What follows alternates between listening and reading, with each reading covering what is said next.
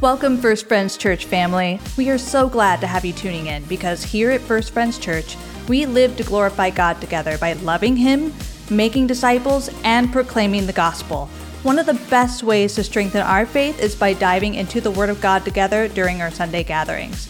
So if you don't have a church family, we would love to have you join us. All there is to know as you plan your visit can be found at firstfriends.org. Now let's go to our lead pastor Nathanael with this week's message. After high school, most of you know, I took two gap years and worked on a mission ship. And on my way to the mission ship, I had to go for some training in Europe, so I ended up spending a week with a friend in Denmark. Now, growing up, I had read the fairy tale, or had had the fairy tale read to me, The Little Mermaid. And I know, for those of you who are younger, you only know that as two different movies a live action movie more recently, and a cartoon movie, animated movie from a number of years ago.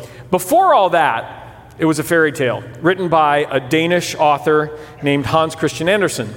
And I knew that there was a sculpture of the Little Mermaid in Copenhagen Harbor in Denmark. And I, I wanted to see it because it was a thing to do, right? I, I, it was an, an iconic landmark.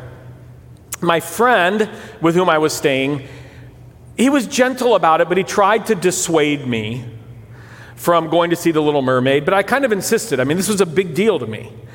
And so one day, one morning, we went to downtown Copenhagen, went there to the harbor, and I saw the exceedingly unimpressive Little Mermaid. She was little. I should have been forewarned. Um, sculpture sits on a rock about two or three feet out in the water. Um, she's about this tall. She was not worth the effort. She was not worth the time. She was unimpressive and ultimately just there. If any of you ever travel to Denmark, I strongly encourage you not to waste the time on The Little Mermaid. Google it, you can look at it, it's just as impressive on a Google photo as it is to be there in real life. This morning, we're addressing the final passage of Peter's first letter to the Christians in Asia Minor. I know you've heard this many times. This is the, the 16th, 17th, sorry, installment on this letter. But his audience, the people that Peter wrote to, they were suffering intensely. They had already been scattered, they were exiles, so they'd been chased out of their homes. And Peter closes his letter to them with a strong encouragement. And the encouragement is this don't give up on your faith. Even though you're going through suffering, even though you're going through persecution, don't give up. Now, even for us, along with Peter's readers, when life is less than what we hoped it would be or expected it to be, we wonder if being faithful to Jesus is really worth it. And we're tempted to give up. I know I am, and I have been, tempted to give up because of fear. Fear that we're going to go through this pain and suffering, and fear that I'm going to deny myself, you know, the pleasures of what we call the world, the, the pleasures of sin. Like, I'm going to say no to that stuff because I'm looking forward to something greater, but then I'm going to get to something greater. I'm going to get to the end of all things. I'm going to get to heaven, and it's going to be like the little mermaid very small, unimpressive, and ultimately boring. So Peter closes his letters, this one particularly, with strong reminders to his readers to remain faithful because Jesus is worth it. And the reward that Jesus promises, it's far beyond anything this world will ever be able to give. You've heard me say before that as a kid, I remember sitting in church and thinking about heaven and thinking about eternity, and it was just exhausting. And I imagined heaven I've told you this many times. It's a never ending church service. That's what I thought it was as a kid. And I was like, I really don't want that. I would never have said that out loud, like, I don't want to go to heaven, but I was like, if it's going to be like this, I really don't want to go.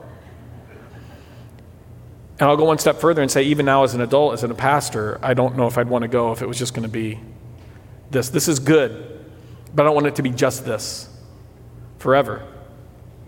And sometimes we think of, of eternity, we think of heaven as just being. Uh, never ending retirement. So, like, we make it through, through this life and kind of retire from life, and then we've got it easy and we've got it good. But I think heaven is going to be far more stimulating than that. I think we're going to work there. But our work there is actually going to be effective. And it's not going to be painful.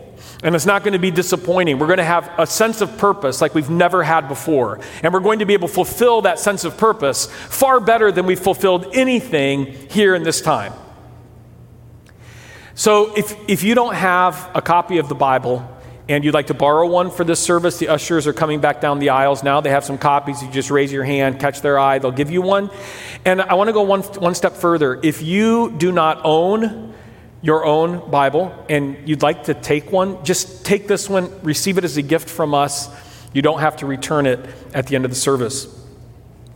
So, I'm going to be reading for the, for the last time, at least the last time in, in these weeks, from Peter's first letter. And if you, again, if you're not familiar with the Bible as a book, First Peter is close to the end. So if you turn to the back cover and start leafing forward toward the front, you'll find it pretty soon. So I'm going to read the last passage, First Peter chapter 5, from verses 6 through 14. Here are Peter's final instructions, final challenges to his readers. Humble yourselves, therefore, under God's mighty hand, that he may lift you up in due time. Cast all your anxiety on him, because he cares for you.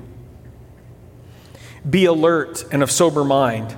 Your enemy, the devil, prowls around like a roaring lion looking for someone to devour.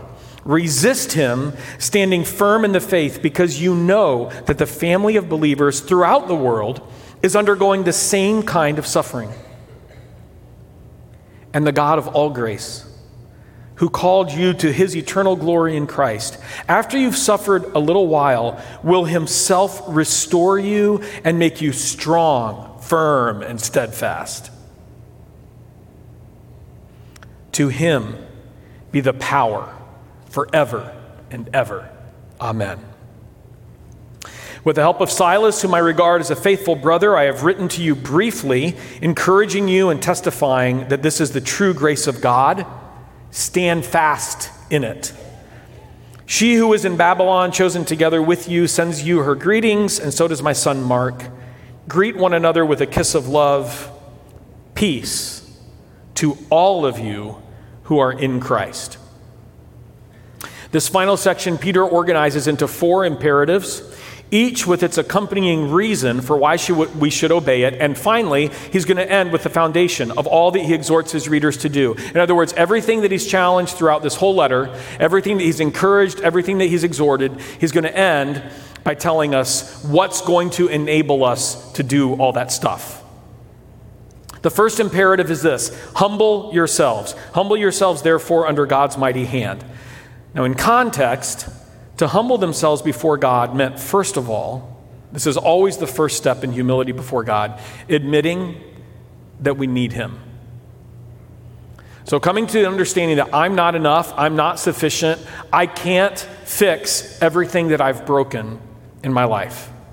And then, secondly, after that initial submission, it comes to submitting to God's will for their lives and in the context to suffering and persecution because they believe in Jesus. So, arrogance and pride makes us challenge God. What right do you have to make me suffer? I don't have to take this. This isn't what I signed up for. And the implied danger is that our pride would lead us to reject Jesus because the price of following him is not worth the perceived reward. So Peter tells them and us to humble ourselves under God's mighty hand, to accept what comes in his plan. But then he tells us why. He will lift you up in due time. That's why it's worth humbling ourselves under God's hand. And this in due time refers to the end of all things, the final day. So we can't really claim this promise for temporal issues. Jesus didn't die for you, and he didn't die for me. Jesus didn't die for the world just to make our lives better here on earth. If that were the only reason, that would be very, very shallow. It's a far greater purpose than that. So we can't really claim this promise for temporal issues. God doesn't promise us that promotion at work. I know it's popular for us to hear that and to be told that, but God, He never promises us that. He doesn't promise us that special deal or a comfortable life or lots of money or an awesome spouse or that perfect parking spot right near the entrance. That's not what Peter means by writing, He will lift you up in due time. It's something far greater. At the end of all things, those who belong to Christ, those who are God's children, are going to be raised up beyond suffering, pain, or regret. And that's difficult even for us to imagine what life without those things would be like because they're so endemic to what we live every day here. But that's where those who belong to Christ are going. Lifted up beyond the reach of evil, sin, or hurt into eternal joy and pleasure. God will do this, and only God can do this. And so Peter says, Surely it's worth submission to his plan and his timing here for us to receive that there. The second imperative, I think, is probably extremely applicable to life in 2023. And what is it? Cast all your anxiety on Him. Anxiety, in case you were wondering, it's not decreasing in our world. It's growing, and it's growing exponentially, and it can be, for anyone who's ever experienced it, and I'm guessing that's everybody, we know it can be paralyzing. It can keep us from choosing, from making decisions. It can keep us from sleeping, from resting, from connecting with others. Steals our joy, steals our time, steals our health. And Peter tells his readers to cast all their anxiety onto God. And this verb cast, we don't use that very often today unless we're fishermen. Um, we don't use that verb often, but it means in context in the Greek to throw it as far as you can, to launch it. Launch it as far as possible from you. Not just set it, not just place it, not rest it, but, okay, in the vernacular, chuck it. As a kid growing up in Brazil, fireworks were available all the time and they were not regulated. And they were a lot of fun. And they were big. And they could do serious damage. And I remember Joel Rass, my friend, and I, along with others, used to get the, the, the, the dirt in Sao Paulo where we lived, had a high clay content. So we kind of dig it up, moisten it, and then form it around these fireworks, you know, while it was wet. And then we would push like bits of gravel and rocks into that clay. Then we'd let it dry in the sun. And then one of us would hold it, already with the arm cocked, the other would light the fuse. And let me tell you something as soon as that fuse was lit, we were casting it as far as we could, potentially toward, I don't know, other friends. But we were not keeping it close to us. So we, when we cast it, we weren't just like dropping it on the floor, we weren't setting it, we definitely weren't keeping our hands on it. We were casting it as far from us as we could. And this is the essence of this verb that Peter uses here cast your anxieties, throw them, chuck them, give them. And then he answers the question why we should do this. Why cast your anxiety onto God? It's a simple reason, but it's one which we often ignore. Because He cares for you. That's actually the foundation. We, we focus, when we hear this verse, we usually focus on that first part cast all your anxieties onto God. But the power of this, the reason that's even viable, is because God cares for you. So I want us to do something that will potentially be a little awkward, so you can close your eyes if you want to do it. But put your, put your hand over your heart and just whisper. Do it so that you can hear it. You don't have to do it loudly so everyone else hears it. But talk to God and just say, just, just repeat it as you think about it a few times. You care for me. You care for me.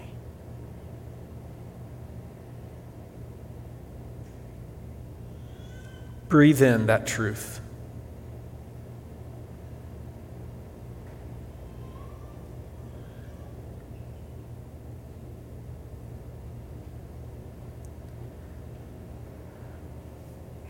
the fact that God cares for his people, it's a foundation piece of this letter. It's a foundation of the scriptures as a whole. God loves his people. And this exhortation about anxiety also relates to the previous one about humbling ourselves.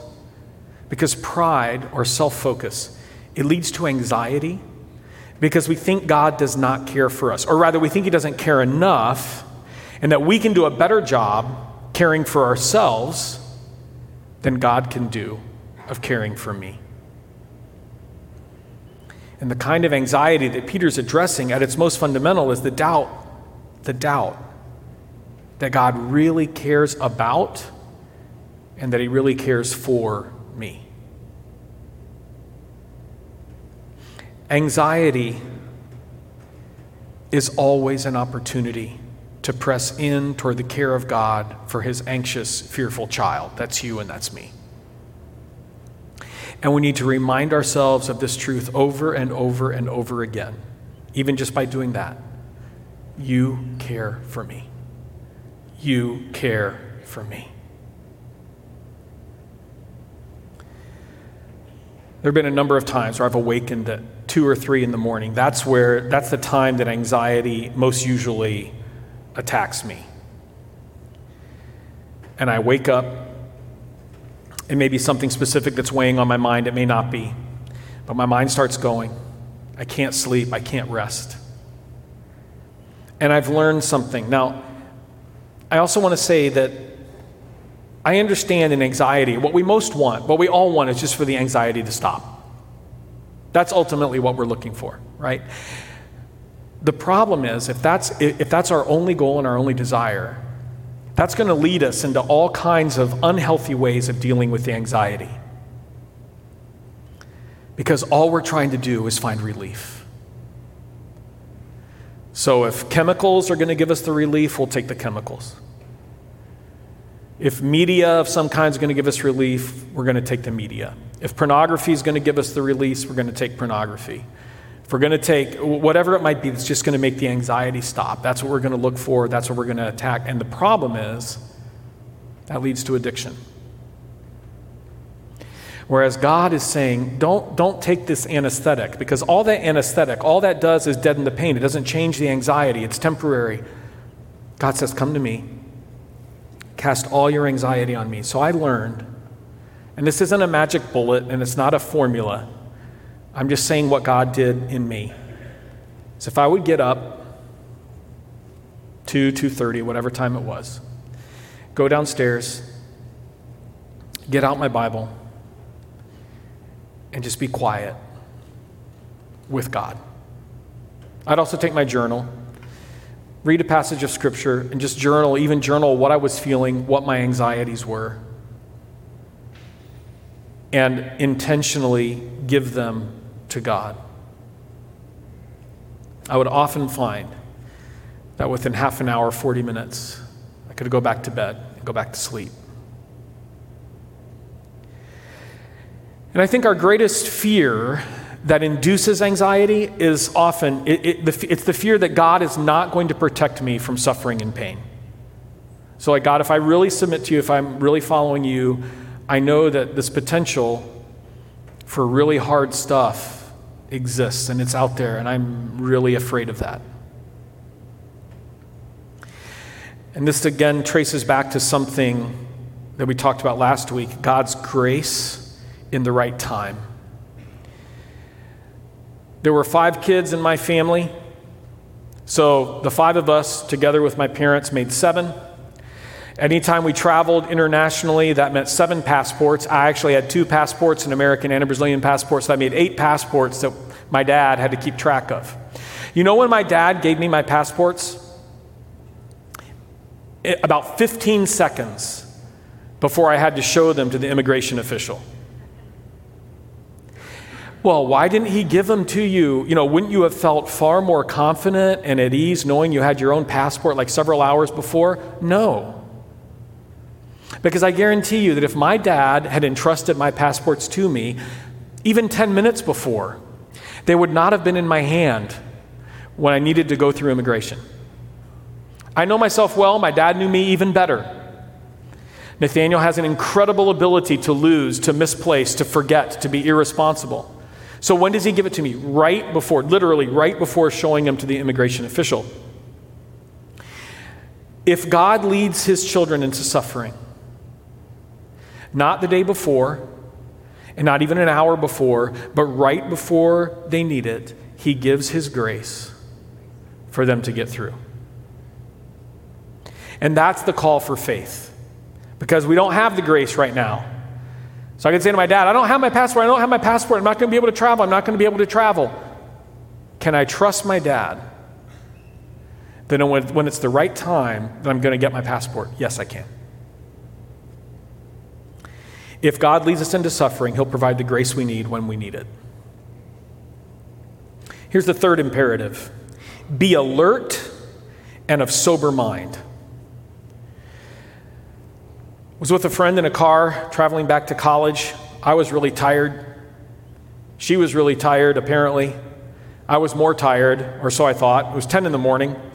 Crawled into the back seat of the car, went to sleep. Then she did too. And uh, we drifted off the interstate and slammed into a guardrail. And fortunately, it was just a gradual drift, so it kicked us back onto the, onto the interstate.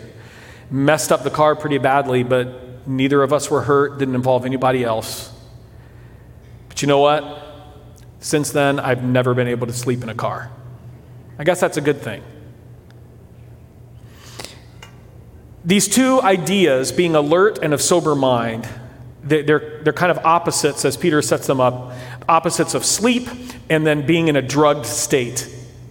In other words, he's saying, don't fall asleep and don't be drugged up. Those two things. You've all seen videos of people who are coming out of anesthetic, general anesthetic. They're hilarious. They're so fun. Maybe you've been one of those pers- people. Maybe you have videos of yourself that you don't even know about, saying things you don't remember having said. Posted on YouTube. I was just watching one of my son Ethan the other day. Very entertaining. But that's the, the image that Peter is giving us. He's like, don't, don't be drugged up. Don't be asleep. Be alert and of sober mind. There's so much in life that induces spiritual drowsiness and a spiritually drugged state. We can be swept up in the manic speed of life and the race to fulfill all our desires and the, the, the drive to provide every possible opportunity for our kids and get the possessions and chase down the promotion at work and have all the impressive experiences and vacations, post the coolest stuff to Instagram, grasp that degree that we believe is going to give us a great career. And in all this rushing and speed, we completely are distracted from what's most important. How do we stay alert and sober minded as to what's happening around us, not just in the physical realm, but in the spiritual realm. How do we, how do we stay alert? It's not the first time you've heard me say this. I'm going to challenge you to it again. The primary way is investing yourself in the Word of God. And if you will commit yourself to forming that habit of every day in peaceful silence, not rushing, not just grabbing that one verse a day on the Bible app, but taking, if it's a challenge for you, start with 10 minutes. But be intentional. 10 minutes set aside. There's nothing else distracting me. I'm not watching something while I'm doing this. I'm not eating breakfast while I'm doing this. The only exception is drinking coffee while you're doing this.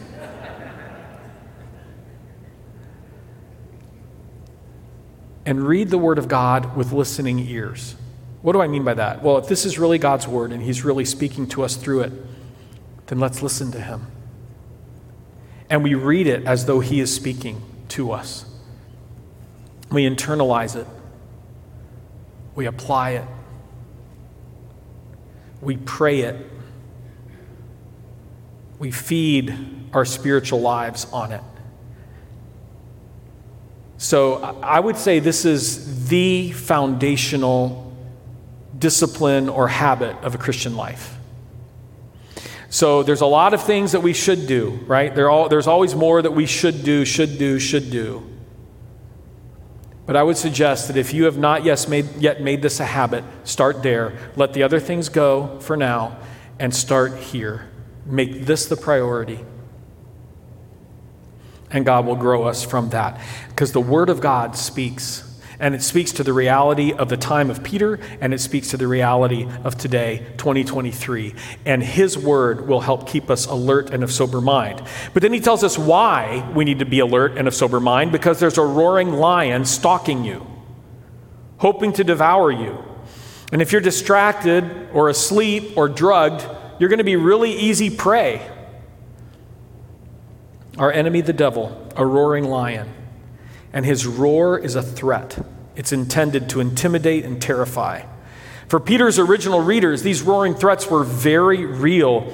They were persecution and suffering. And the false promise was this the enemy roaring out his threats, persecution, suffering, which was very real to them. If you just reject Jesus, if you say, forget it, Jesus, you're not worth it, I back off from my faith, the roaring's going to stop. And it would have.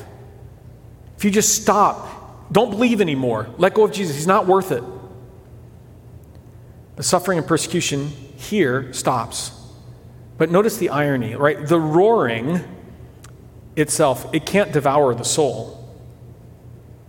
But if one gives in to the fear of the roaring and rejects Jesus, then our souls fall right into the mouth of the lion. So don't give up on Jesus. It's Peter's theme here. Rejecting him makes us prey to the enemy of God and the enemy of the church. Be alert and of sober mind. The fourth and final imperative is this resist him. So Peter describes Satan as a roaring lion stalking his prey, and then he tells us to resist him. And that means he is resistible. We can resist him, and we do so how does he say it? By standing firm in the faith, by not allowing ourselves to be deceived into letting go of Jesus. And he gives us a reason for not resisting or for resisting the devil.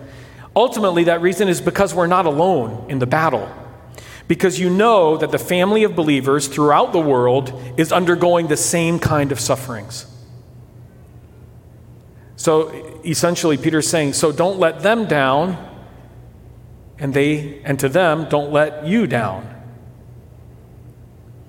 I don't know if you remember this. At the very opening of this letter, in the, in the, first verses, Peter affirms that these scattered, poor, suffering exiles that have been entirely rejected by the world around them, they've been chosen by God to be in his family. And we are all part of that same family whose head is Christ and whose father is God, do we want to give up? Do we want to lose our membership in that family, in that community, that forever family? So that our life might be a little bit easier here. It's not worth it. Now, there's another side to this calculus, though, that we have to remember. We who live here in the U.S. in 2023, we rarely, if ever, face extreme persecution because of Jesus. I'm not saying we don't suffer. I'm not saying we don't have hard things that, that we have to walk through. I'm not saying that death of loved ones isn't real, that abuse doesn't happen. I'm not, I'm not saying any of that. I'm just saying that few of us experience those things because we believe in Jesus. And since we don't experience that, it's very, very easy for us to forget the great portions of our spiritual family that are constantly under threat or suffering because they're true to Jesus. And we have this vague notion. We know they're out there somewhere. They're in, in Asia or in Africa somewhere. But it's inconvenient and it's entirely foreign to think of them. Now, as I've said many times going through this letter, we can't and shouldn't force ourselves to suffer. God has not called us to be masochists. But we can and should choose to remember that we're part of a body that is suffering. And we can and should pray consistently for those who are being persecuted. So the Bible uses the image of a body to describe the church, God's family, right? So imagine that you have a broken leg. And you can analyze your body and say, okay, one limb, so more or less 25% of my body is in pain. But that means 75% is good. That's a, a significant majority. So I'm going to go for a run. Right? 75% of my body's fine. It's only 25% that's bummed out, so let's go. Time to play soccer. You have a torn ACL? That's a tiny little ligament. So what? Go play, go run, play football, kickboxing. But that's very often in our comfort here in the U.S. We don't articulate it that way, but that's our perspective toward our brothers and sisters around the world who are suffering because of Jesus. In the concert of prayer for the persecuted church that we held a few months ago, last year actually, I shared this story teaching um, high school in Texas. And again, you have to remember the, number one, this is Texas. Number two, this is like 30 years ago. So, this the kinds of things that wouldn't happen today. But there was uh, one day at Christmas break where students and faculty decided it would be a really good idea to play a tackle football game against each other. Um, and I think the faculty was particularly excited about this, um, this opportunity. It wasn't exactly sanctioned by the school, but it was all people from the school right after class had let out for Christmas break. So we went, went to the, the soccer field. We started to play. It was really fun, but just like five, ten minutes into the game, one of the teachers, Mike, got hurt and uh, he was trying to tackle somebody, and he dove at their feet, and the guy's heel came up and caught him right on the, the collarbone. And uh, so he was lying there on, on the, the field. And the reaction of everybody involved was very interesting. And I put myself in this, um, I'm in the same group. We all come over to him and, Are you okay? No, I'm not. Could you move? Are, are you able to walk? Uh, so we kind of helped him to his feet, and we're like, uh, you, You're okay, right? Can, can you just move off to the side of the field? Can, can you go? So, you know, he walked off, walked toward the school building. As soon as he was off the field, there was this sense of relief. It's like, all right, we can get back to the game. Mike drove himself to the hospital, had a broken collarbone, uh, waited in the emergency room for a long time on his own before he could get treatment. I'm not proud of that, but I think that's often our attitude toward our sisters and brothers who are far away, who suffer. It's like, can you just get out of the way?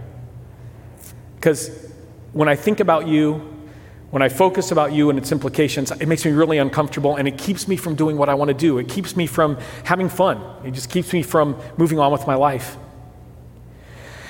Peter says, resist the devil by standing firm in the faith. Why? Because you're not alone, because our family is suffering. And those who suffer need our support. And the best way we can do that is to stay aware of them and pray for them. Rather than pushing them out of the way and saying, Can you get away? Can you just get out of my sight so that I can continue on with my easy life? Because the flip side of that is when our turn comes to suffer, we will be forever grateful for their support. All right, let's bring this to a close. In all of this, everything that Peter's encouraged the church to do through this whole letter and specifically today, what makes it possible for us to fulfill these imperatives? What forms the foundation of our hope? What gives us the ability to hang on, to persevere, to not give up, to hang on to Jesus? I want to read verses 10 and 11 again.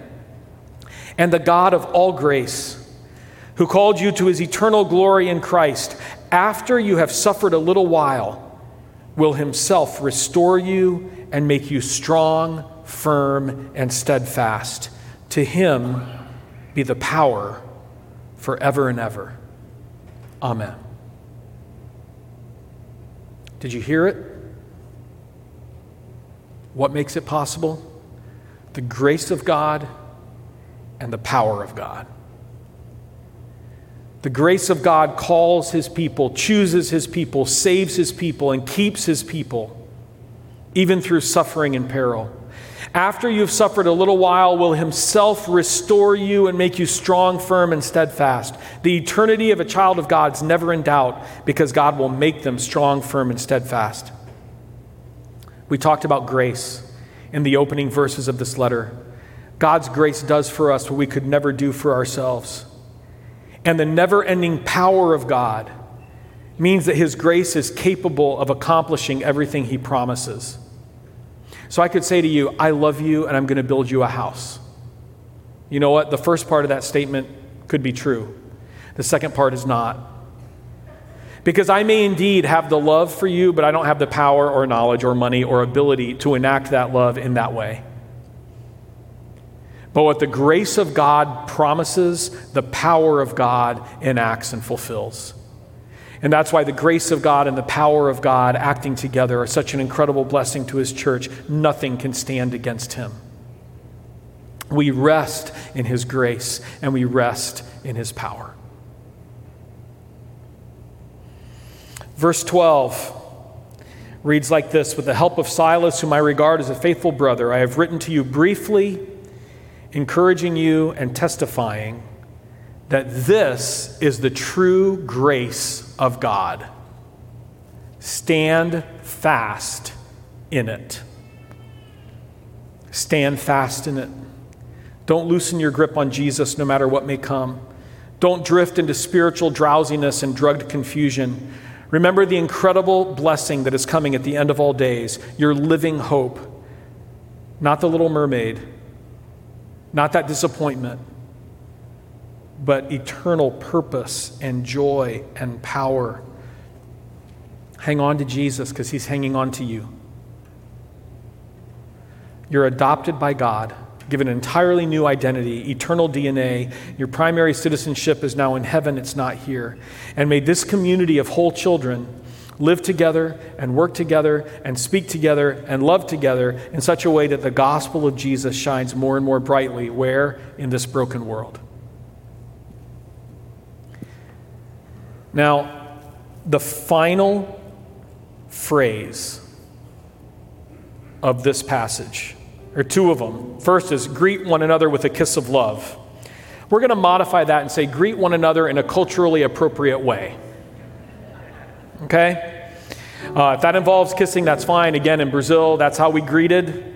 And uh, I've made the mistake of trying to greet someone who wasn't Brazilian with, uh, uh, uh anyway, it didn't go well. Greet one another with love in a culturally appropriate way. But finally, peace to all of you who are in Christ. So there may be some of you here this morning, and you have no idea really what I've been talking about this whole time. This is foreign to you, new concepts, new ideas. There's certain vocabulary I've used that's kind of left you entirely nonplussed. You're like, what, what is he talking about? Ultimately, the question is, what does it mean to be in Christ? And I can just summarize it like this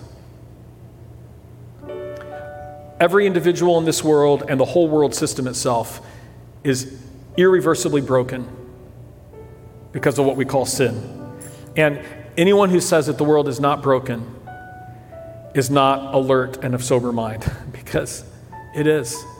And if we're honest with ourselves, we see the brokenness in us and the pain we've caused others, the mistakes we've made, the stuff that's been done to us that's caused us to suffer. And Scripture says that the truth of, of all this is that we deserve to pay for our own brokenness. And the way that that payment is made is called hell. Hell is eternal, being forever separated from God with no recourse, no hope, no change. So, what we call the gospel and what it means to be in Christ is that Jesus took that punishment on himself. So, the Son of God steps into our place. That's where the cross comes in. He dies on the cross for us. He offers his life. And that, we sang a song earlier, right before I started preaching, that said that God chose to look on Christ and pardon me. He doesn't look on me and pardon me, he looks at Jesus and his sacrifice and he pardons me. So Jesus comes, dies, so that none of us, no one who will come to him, ever has to experience that separation from God. They don't have to go to hell and experience that. So that's what it means to be in Christ, to say to him, Jesus, I believe, I believe that you are the Son of God. I believe you died in my place. I accept that. I understand. I see the brokenness in myself and in the world. You're the only hope for restoration. It's not about Jesus making our lives a little bit better here, it's about him saving us from eternal torment. And about adopting, about God adopting us as daughters and sons of his into his family, into his church forever. So, as we close and, and we continue to worship God through music, um, as we say each week, the altars are open. And um, if God's work, if there's something that's going on, maybe it's a desire simply to understand a little bit more about what this whole Jesus thing is and who he is and what he's done. Or maybe there's some other, maybe you want to come and just cast, as symbolically casting your anxieties onto God because he cares for you. Maybe it's repentance. Maybe you simply want someone to pray with you or for you. If that's your situation, come to this side of the altar. Someone will join you there and pray for you.